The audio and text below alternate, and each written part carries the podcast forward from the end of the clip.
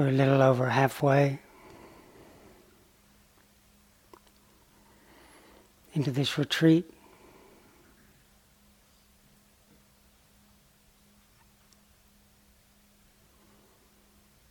In the heart of the retreat,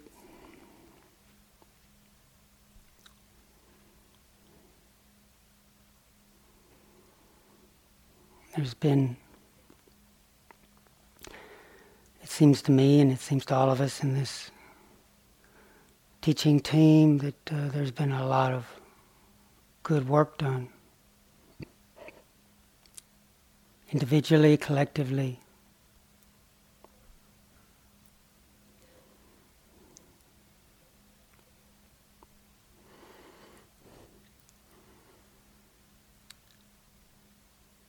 But I want to encourage us to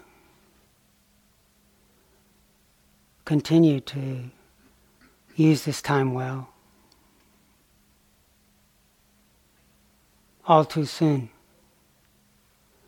we'll be back in the fray. And I have this opportunity to get into perspective.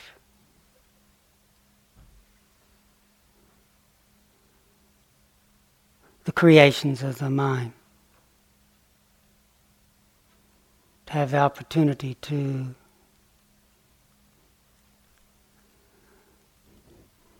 get a feeling for, practice, learn to recognize there is such a thing as a, a refuge. Learning to shift the center of our gravity, shift what we trust to something uh, really trustworthy.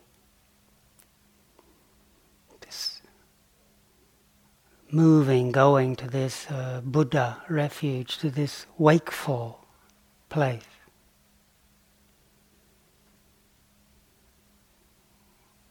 Going to refuge, learning to trust that it's good. To take refuge in the way things are. Get a sense for the fever of always trying to get somewhere else, or the fever of always trying to change things. That's somehow in, in, in uh, counterintuitive, somehow in honoring, opening the heart to the way things actually are, something as simple as a breath, a step, a sound that there is an alignment with, uh, with truth, a gathering of power, and, and the irony, the paradox is that that's quite transformative. They were in such a more powerful position to respond, to, to really work with how things are.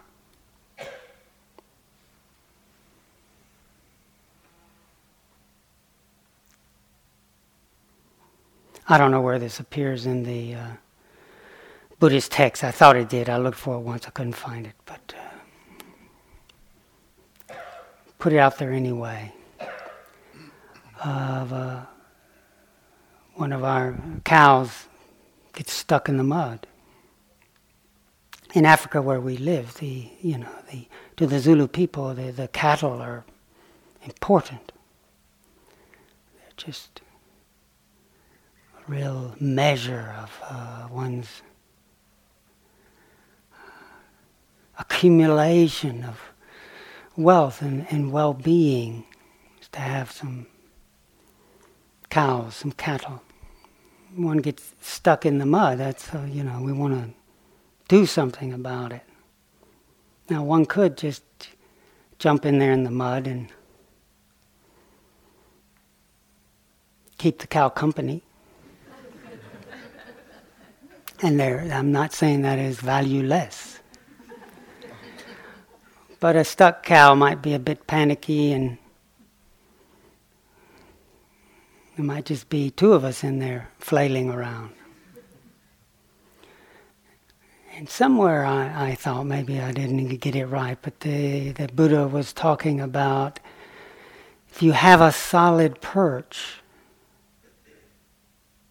a fulcrum, a, a place of groundedness, rootedness, then from there one can really help pull, draw, guide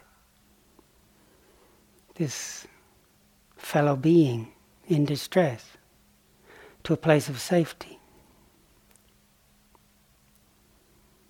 These refuges are, are we're learning to remember, to reconnect, to ground ourselves in, in inherent, timeless, measureless qualities that are natural to the heart but that we lose touch with when we get so enchanted with the idea of stuff out there that we can get.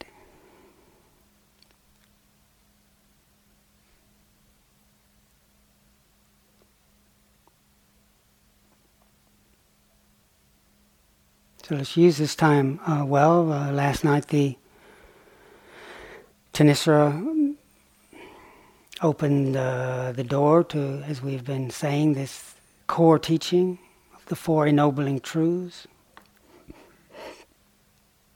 And at the ending of that discourse, uh, the, Buddha exclaimed, Kondañño knows. Kondañño knows. He saw that one of his five disciples, his former colleagues in striving who had abandoned him, as Thanissara was telling last night, because he'd gotten soft accepting food and not just that from a girl, beautiful girl.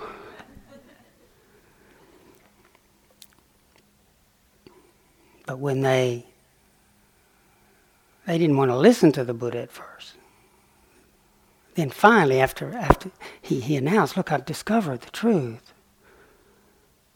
And then he, he finally said, Have I ever talked this way before?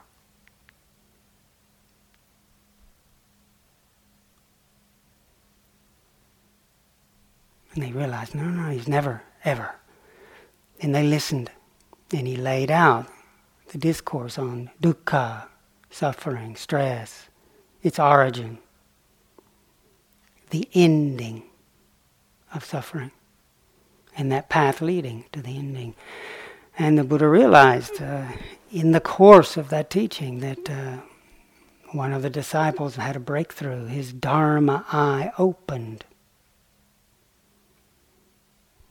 He tasted nibbana, saw the true nature of peace. And when the, when the Buddha summed up what, what Kondañño knew, he said, he knows what arises, ceases.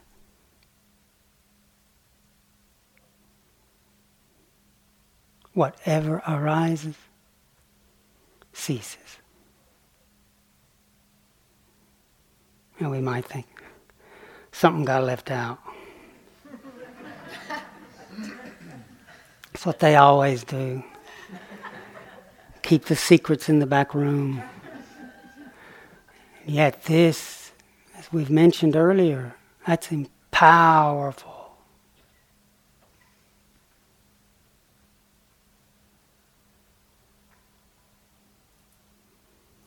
days arise and all kind of things happen and now dusk ceasing. You might be happy to know Dharma talks begin. Age. Definitely start to sicken. Sputter on for a while longer. and die. Just warning you. Once in Thailand, when Ajahn Chah in the night in the jungle, the cicadas making the noise, candles flickering, monk sitting, some probably experiencing some fatigue at the ending of a day's practice. But you're a monk, spiritual warrior, hanging in there. And one of the little novices, part way through the talk, this, this is a warning, just part way through the talk in the dark, got his flashlight out, switched it on, the torch, and found the clock on the wall.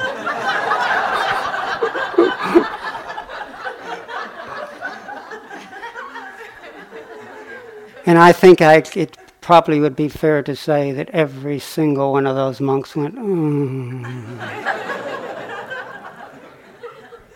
Because mm. I'm sure Ajahn Chah smiled and proceeded to give a two hour discourse or more.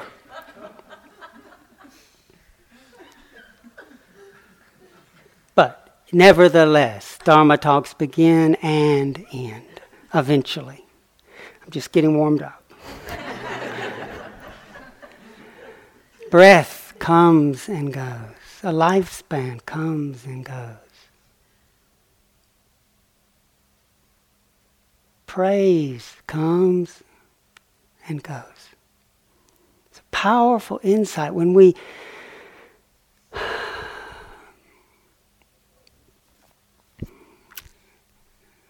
stories. My first meeting with Ajahn Chah. I was at Oxford, like I said, on that Rhodes Scholarship. Going to head back afterwards to America to go to medical school because I had been accepted in medical school, but I got this unexpected scholarship, so I thought I'd just broaden my education. And I was writing a thesis on art, science, and mysticism in the works of Aldous Huxley. That's basically the universe. You know, creativity and the discipline of science and religion and Huxley realized how they're all part of a, a whole, how, they come together. So my brain's trying to work it all out. But I was suffering. I felt so old. I was 24, I felt 104. And I had come across the word enlightenment. Just even the word.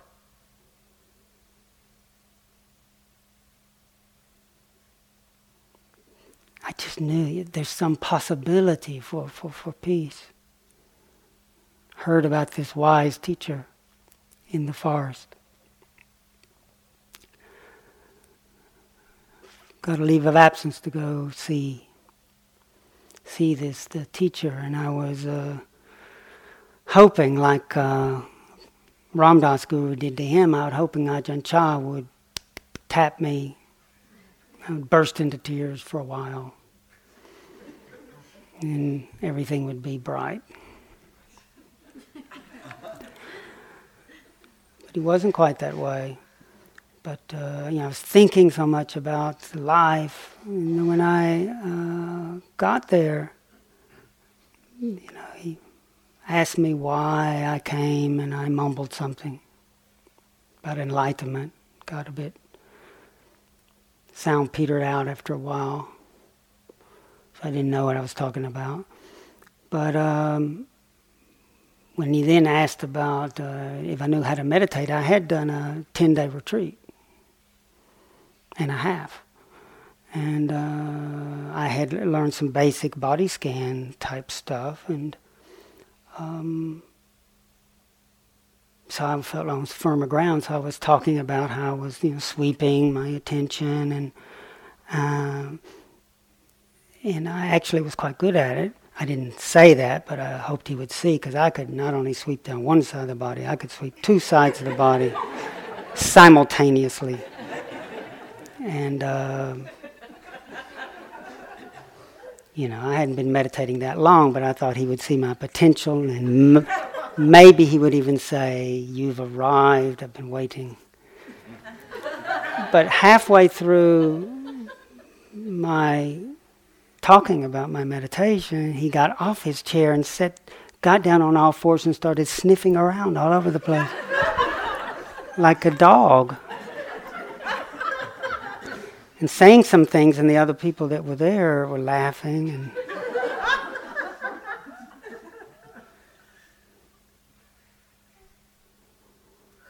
and I, to say, because I was so intuitive, I could tell that he wasn't that impressed. and anyway, I finally said to my friend, What's he saying? Who could speak Thai? And, and finally, Ajahn Chah got off the floor with this lovely smile. And uh, my friend said, Well, what he's telling you is that you don't need to look all over the place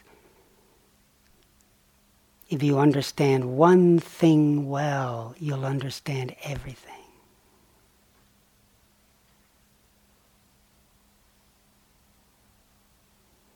If you try to understand everything, you might not understand anything thoroughly.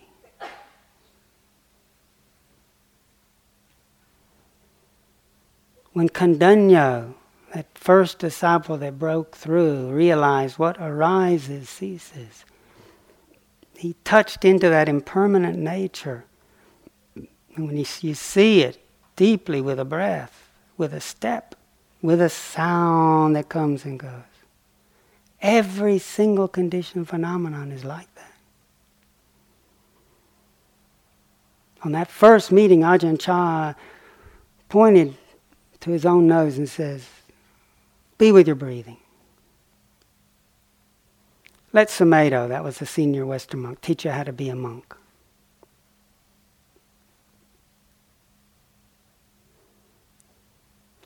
And I still look back and, uh, with gratitude to when things get complicated.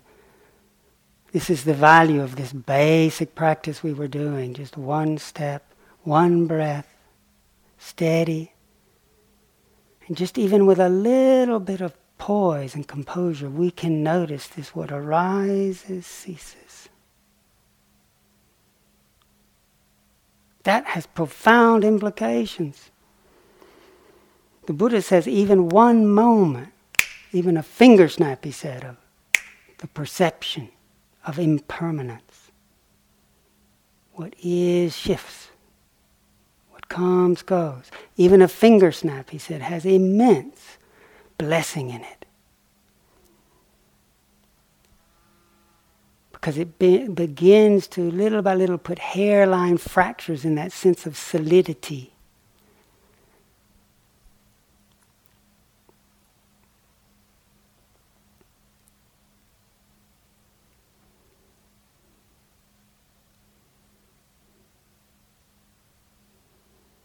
When we notice that it's true of the breath, of feelings, of praise. Oh, wouldn't it be nice if everyone was always just saying nice things? Yeah, it'd be nice, but it's not that way. Wouldn't it be nice, Mom, Mom, the full moon is so beautiful? It just always should be like that. It's innocent enough, but it's a child. Wouldn't it be nice if everyone was nice? There's the full moon, and now the waning moon, the new moon's gone. Praise, blame. But when we hold on to the praise and want it to stay, that's called birth. We literally grasp it and climb onto it. We lean on it. It's, we lean because it seems solid. It Seems like me, mine, praise, or success, or our beloved loved one. There's nothing wrong with that. But that identification with, that leaning on, that grasping, that becoming, it's birth. Then, when the inevitable, not through any flaw in anything, the inevitable shifting, that, that there's a lurching, that's called death, aging, death the mind that doesn't understand then, then, then scrambles again to hold on to something else pleasing.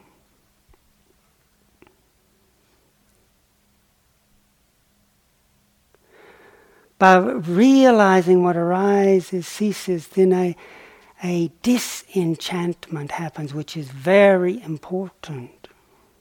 It's called nibbida in the language the Buddha spoke, which means world weariness. We can, in our society, sometimes pathologize that and think, oh, they need medicine. Cheer up.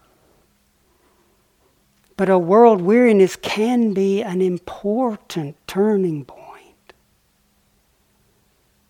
Because at a certain point, when we realize whatever we grasp keeps dissolving, the new moon wanes, the praise,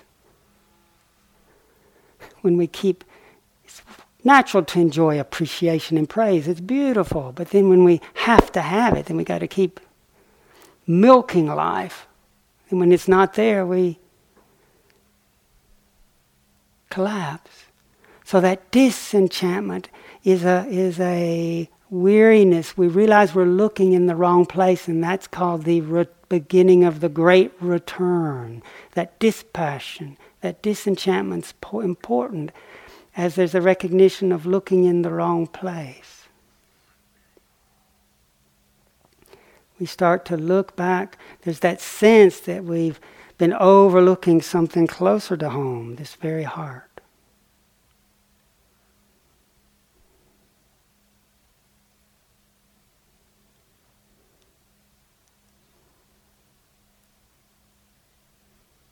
Ajahn Chah describes this,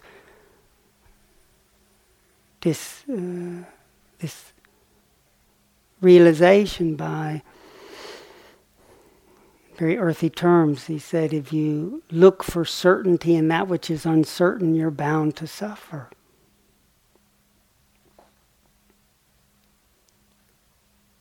When we're wanting, you know, pleasant feeling or the circumstances the way we like them to be, we like confidence, or we like whatever, we want it to be certain, we're bound to suffer because of this changing nature. Said, it's like standing next to a river, arguing with it. Why are you flowing that way? You should flow the other way. Or like boxing a tree. Just hurt yourself.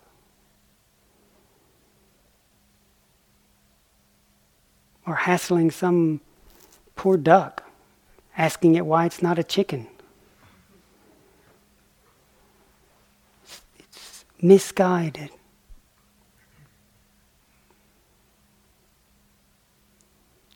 Kondañño also shared what image helped him. It wasn't listed in the original Pali version of the discourse, but in the Mahayana teachings, a sutra called the Shurangama Sutra, Kondañño gives a little more information about what helped his Dharma eye open. He said the, the, the phrase guest dust led to his insight that then later had the Buddha give him the name Kondañña, which means the one who knows. He was the first one who broke through, who understood what the Buddha taught. And the image that Kondañña uh, shared was, he said, well, it's like at an inn, a, a, a, a traveler or a guest comes, maybe has a meal, maybe stays a night, but then moves on. The guest does not stay. The host, though, remains.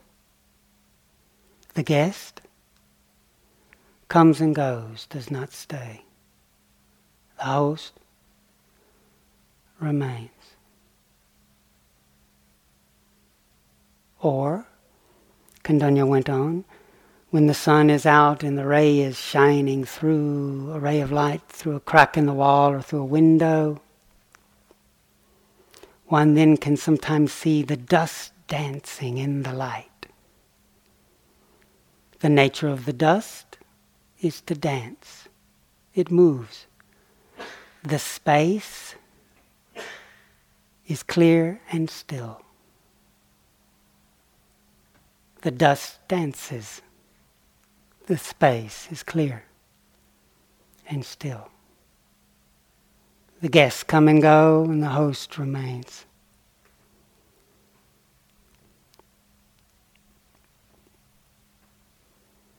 When the heart is preoccupied, enchanted by what's actually just moving through the mind, if we don't realize its impermanent nature, because of the nature of language, language tends to impart solidity where it really isn't. All these nouns like me, hmm, you, good, bad, it,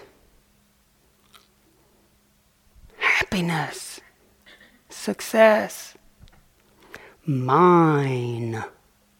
These things seem really solid.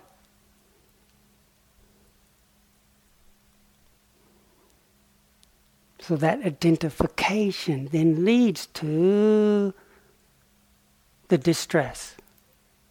And then the seeking, and then the distress, then the aversion because it's not there. So that's the engine of samsara, endless suffering. When there is the recognition that actually all these so called conditions are guests, they're like dust dancing. We want the dust not to dance. Don't dance, you can do it. Come on, come on, baby. Let me get another mantra in there. Ooh, humba, humba, humba.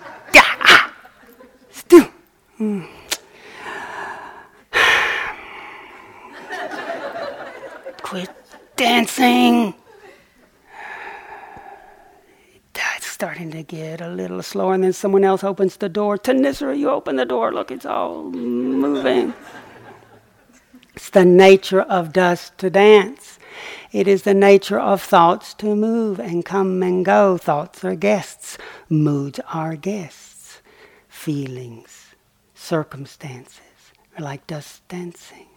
But have we, if we're so preoccupied with wanting dust not to dance, or looking, arguing with ducks about how they should be chickens, or wrestling with things that shouldn't be that way, we miss the stillness.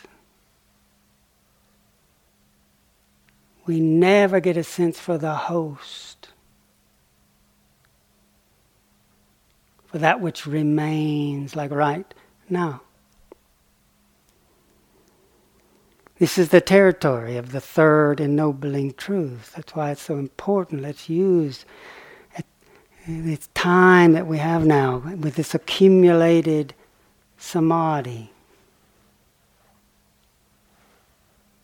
Oh no no no no, Kittisaro sorry. I hate to interrupt you, but you know we don't have enough samadhi. We, you know, I've read somewhere you've got to have hours of unmoving samadhi before you can even begin to think about having an insight.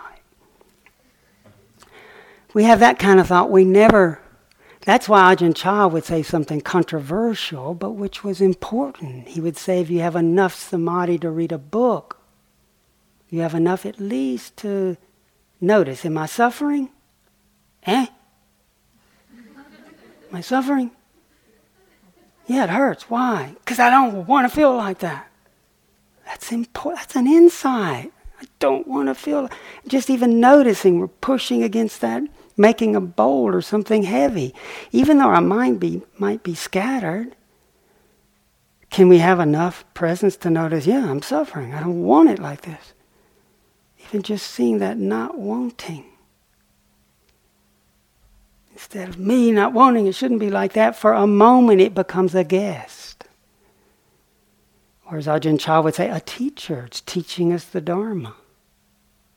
Ah, and then we hear the voice of, from me, it just becomes aversion, becomes a condition. And in a moment, when things are just what they are,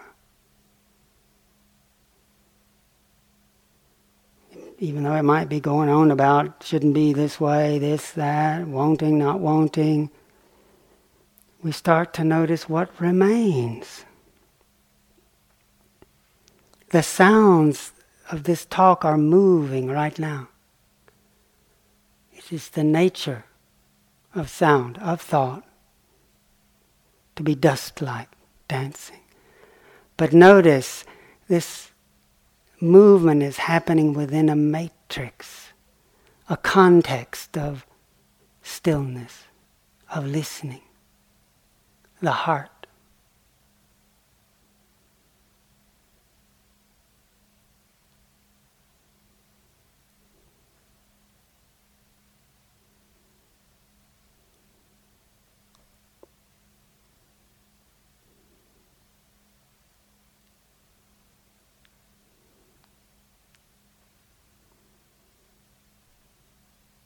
There is an ending of suffering.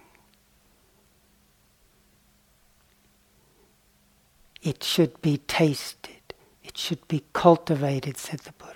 It should, should be realized. Excuse me. It's something we taste, we realize in a moment. It's not somewhere else. Not located over there in the qualities of the Dharma we've been chanting in the morning, this Dharma, this timeless, peaceful nature, the Buddha said is sanditiko. It's always here and now, apparent. It's akaliko, it's timeless. It's not located yesterday, it's not located tomorrow. Time happens within the Dharma. It's timeless. It's ehipassiko, we chant that. Ehi means come, it's inviting us. The door's open. It's inviting us. That's why this great return is important. This weariness of realizing, you know, wanting the full moon never to collapse, wanting praise never to turn to blame, wanting success always to be there. At some point when we realize that's that weariness is important, so we then start to notice the heart itself. Inquire.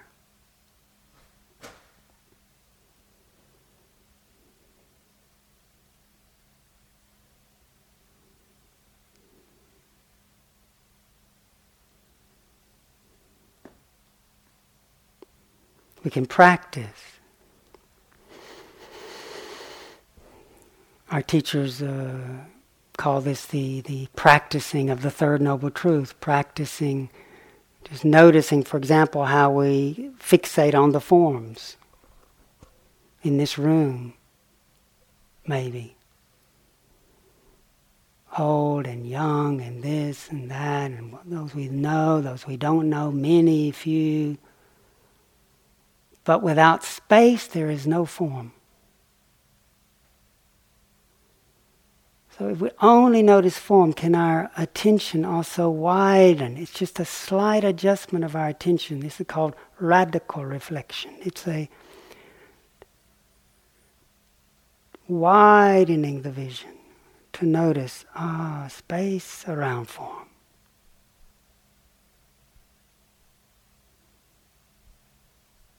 Like all the storms, the sunlight, the storms, the snow, the wind all these things happening in the space, but the space untroubled. Similar with sounds, we can be so focused on the sounds we like, the sounds we don't like, or the phrases of liking us or not liking us, or the inner ones that think we're doing good, or the tyrant in the heart that so many of us know that no matter what's going on, that it'll say, you know, Kittisaro, for 39 years, that's pretty pitiful. You weren't mindful. You just can't believe it. We so focus on, but do we notice the silence around the sound? Every phrase, every view. I'm doing great, I'm doing terrible, I'm happy, and I'm happy. All these sounds are arising and ceasing in a silence, a living silence.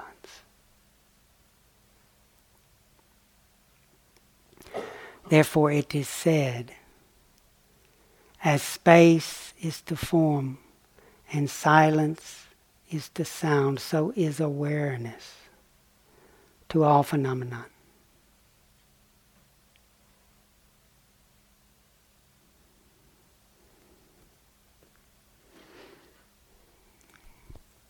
The ultimate work of vipassana insight is to notice the nature of these changing conditions but noticing that they all arise and cease in this stillness, in this brightness, which could be called the heart. Someone was asking today, well, where is awareness located?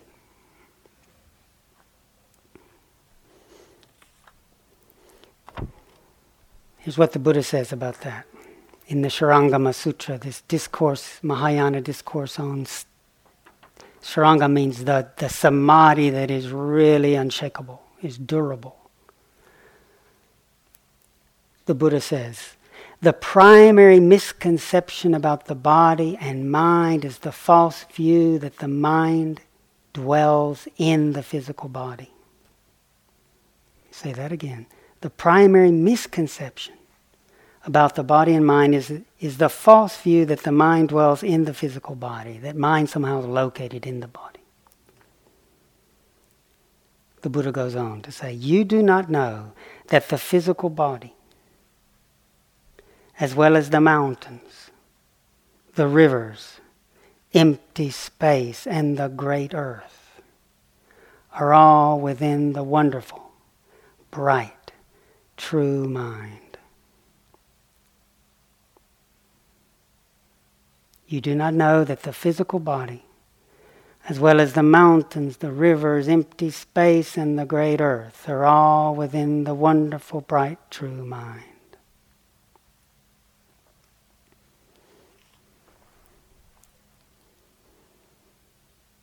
All locations arise and cease within this mind, like right now. The body. How do we know we're sitting? Pressure on the chair, on the cushion, is manifesting, appearing within this knowingness.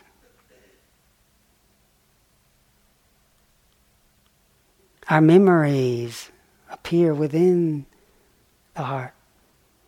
Our speculations about but what's going to happen? Will I have an insight, or will it just maybe I'll be the one that never has an insight? And God, they've been having it, they're going on about their insights in the thing, and I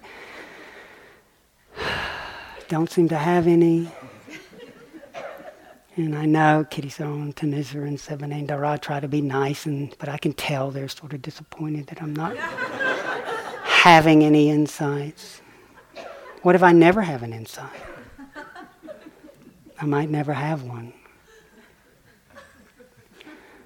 And that worry arises as a guest like dust dancing within the wonderful, bright, true mind that is the original brightness. It has never been disturbed, never will be disturbed.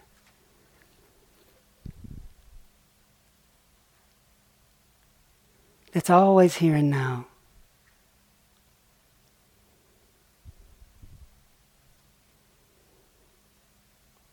But we overlook it. In this same discourse,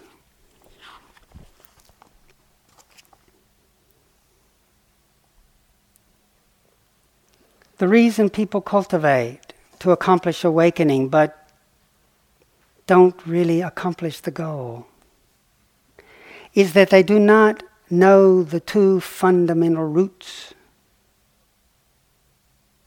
they're mistaken and confused in their cultivation of practice. They're like one who cooks sand in the hope of creating a savory delicacy. You know, we could work hard on really cooking sand, really working hard, lovely spices. You cook sand, you don't get a savory delicacy. Or they in Zen they say the, polishing a brick trying to get a mirror. Or Ajahn Chah saying, you know, asking a duck why it's not a chicken. Wanting what is changing not to change.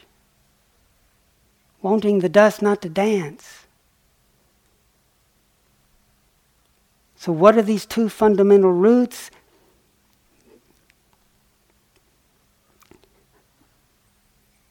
The first is the root of beginningless birth and death. All this suffering, what is the root of it, the source of it? It's the mind that seizes upon conditions that you and all living beings and I are making use of, seizes on conditions and takes it to be me, me and mine. My body. Not Yes, look after the body, but wanting it not to change, wanting it not to age. That's cooking sand, hoping to get a savory meal. Seizing on conditions. That's the root of birth and death. And what's the second root is this primal, bright essence of consciousness. That which brings forth all conditions because of conditions, we think it's lost. Living beings lose sight of the original brightness. Therefore, though they use it to the end of their days, they are unaware of it. And without intending, enter the various destinies of birth and death. Remember, on the first evening, reminded us, the Buddha said, Our heart is luminous. We just lose touch with it when we get fooled by what's moving through the heart.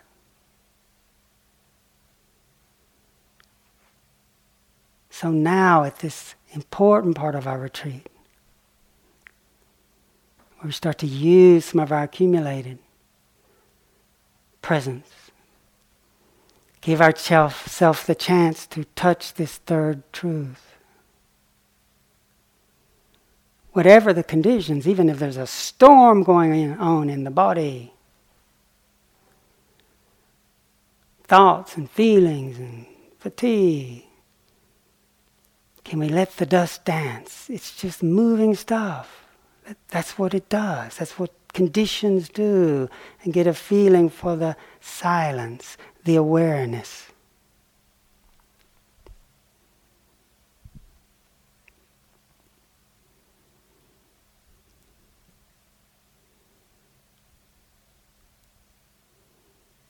what reveals this, this mindfulness. Ruled by mindfulness, said the Buddha, are all things. Overcome by wisdom are all things. With deliverance as essence are all things. Every circumstance has within it this spacious freedom. And merging in the deathless are all things. All these things, all come together in that which never dies, what the Buddha called nibbana, the deathless peace.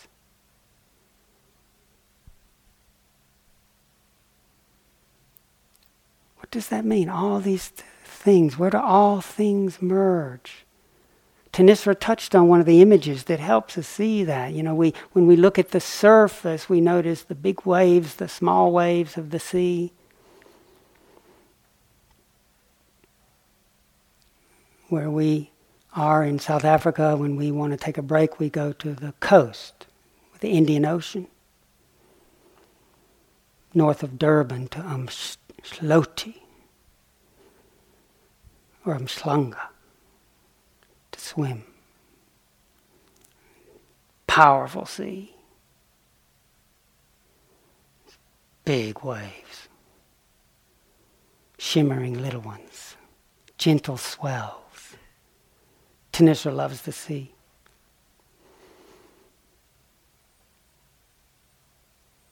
And I like doing what Thanissara likes to do.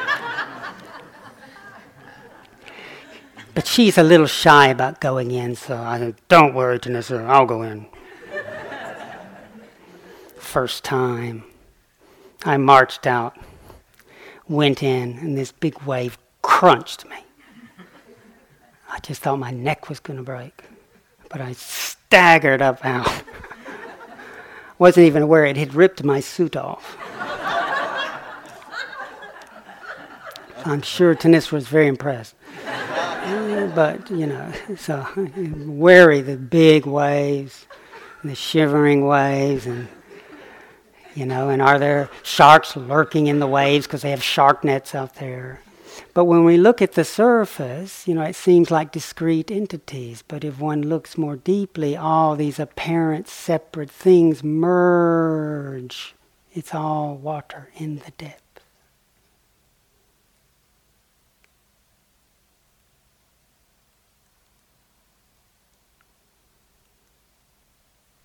Similarly, on this Mother Earth, we, we, we notice the trees, the, and we give them names, the birch trees and the, uh, being the beech trees and the oak trees and the evergreen trees and the indigenous ones and the where we live in Africa, the invasive ones and the ones more with fire risk, these eucalyptus, they grow quick but they drink lots of water and we notice all. Where do all of them merge? The ones you like, the ones you don't like. They're rooted in the ground. If a tree's not rooted in the ground, it's not a tree, it's dead. And even that, the twigs, the branches, the wood goes back into the ground where all the distinctions merge. When we're focused out and because of language that concretizes the sense of discrete things me, you, good, bad we see all the separation. Where does it all merge? It is continually arising and ceasing in this ground of awareness.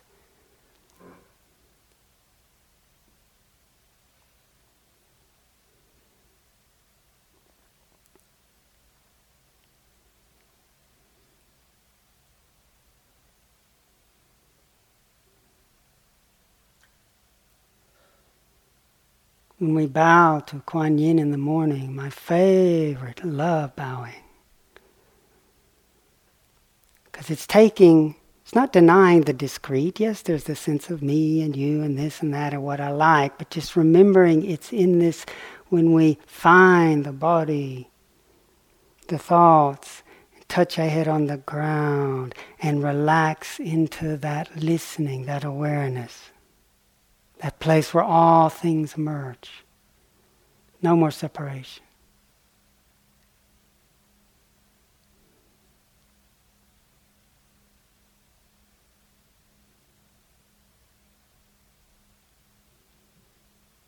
We practice, especially with our thoughts, because that's the root of this imagining all this separation that leads us to put ourselves in this box and you're in that box. And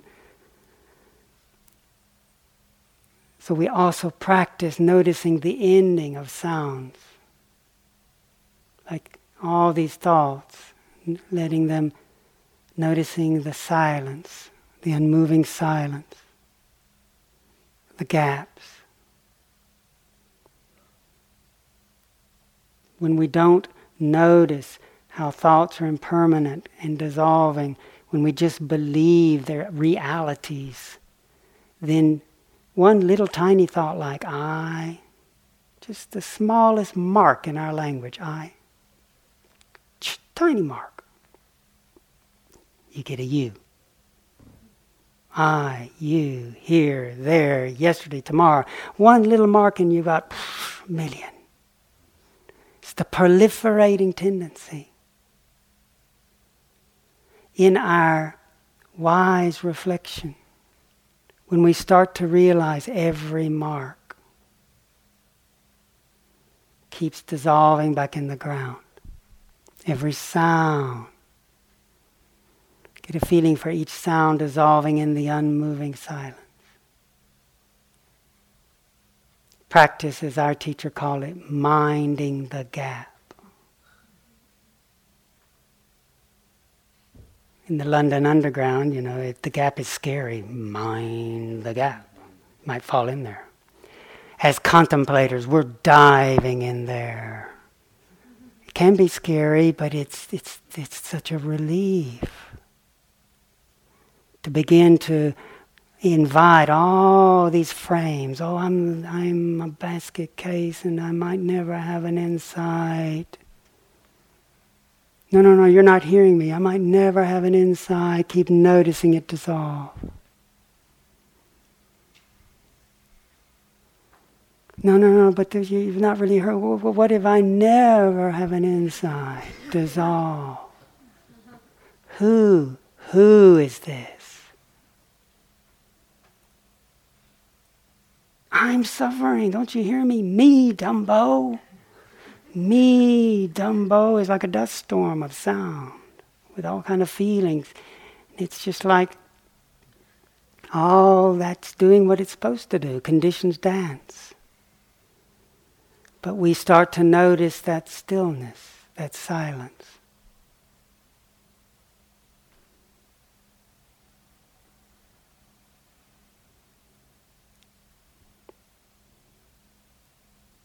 Inviting all the thoughts, all the opinions. I'm the greatest. Gosh, I've broken through.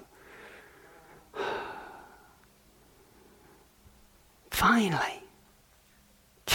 Can't believe it. Yeah, I really put the time in though, didn't I? broken through. Or then, oh, I thought I broke through. I, I think I did, but God, I, I should have written it down. I know I should have can't believe I didn't write. I would have written it down if someone hadn't taken my pen. You know, these precepts. I, Thanissara should have had us take them rather than just saying them. I can't believe it. Coming and going. Oh, I think I remember it. Coming and going. I'm the best, I'm the worst.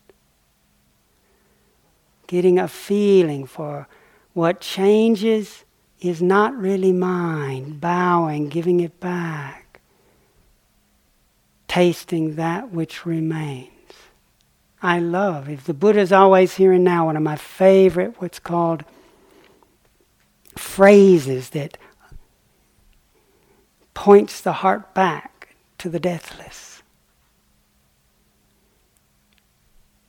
It's the, uh, uh, the essence of Zen. It's the essence of Kuan Yin's meditation, returning the mind to listen into its own brightness, returning the light. One of my favorite phrases is, what remains? Even in the midst of the most crazy stuff, just whisper, what remains? Even hearing that sound coming, letting it be, do its thing. Ducks can be ducks. Chickens can be chickens. The monkey mind can be the monkey mind. That's what monkey minds do. What remains?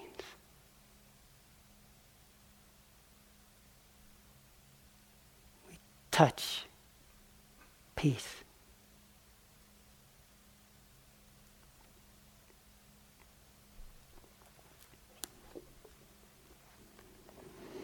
A great Thai master, Ajahn Mahabua says, when dukkha is completely stopped, nothing remains. All that remains is an entirely pure awareness. It's not even a noble truth. It's the purity of the heart. If you want, you can call it Nibbana. All that I ask is that you know this marvelous, extraordinary Dharma. Its excellence exists of its own accord without our having to confer titles.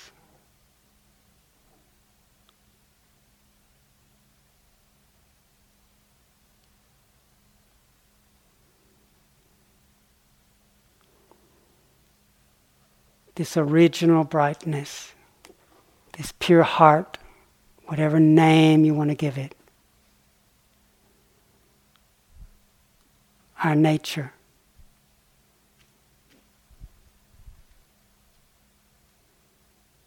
Even a moment of noticing change helps lead to that dispassion, that fading, that skillful disenchantment. So that we can start to notice what remains, what's been here all along.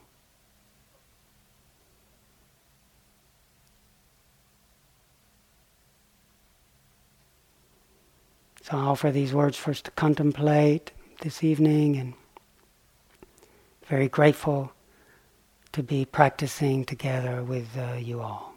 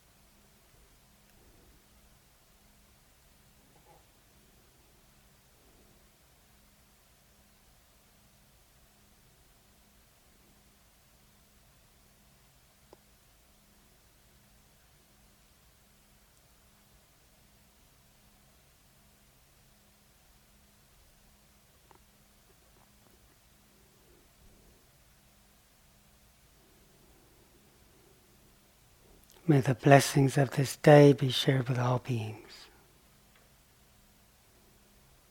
without exception, above, below, and all around.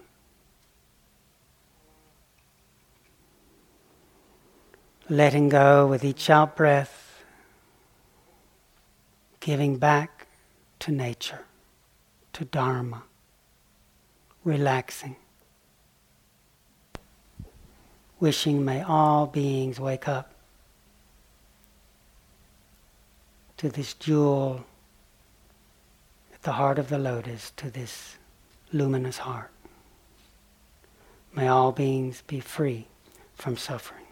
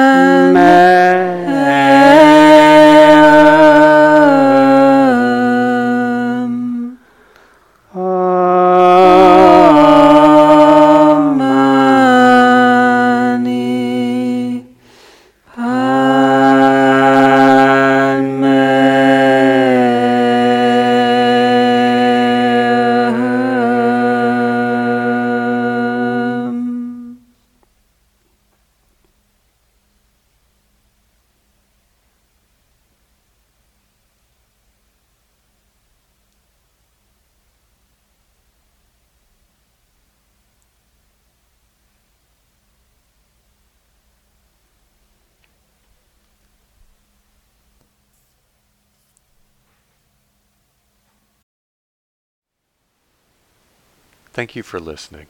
To learn how you can support the teachers and Dharma Seed, please visit dharmaseed.org slash donate.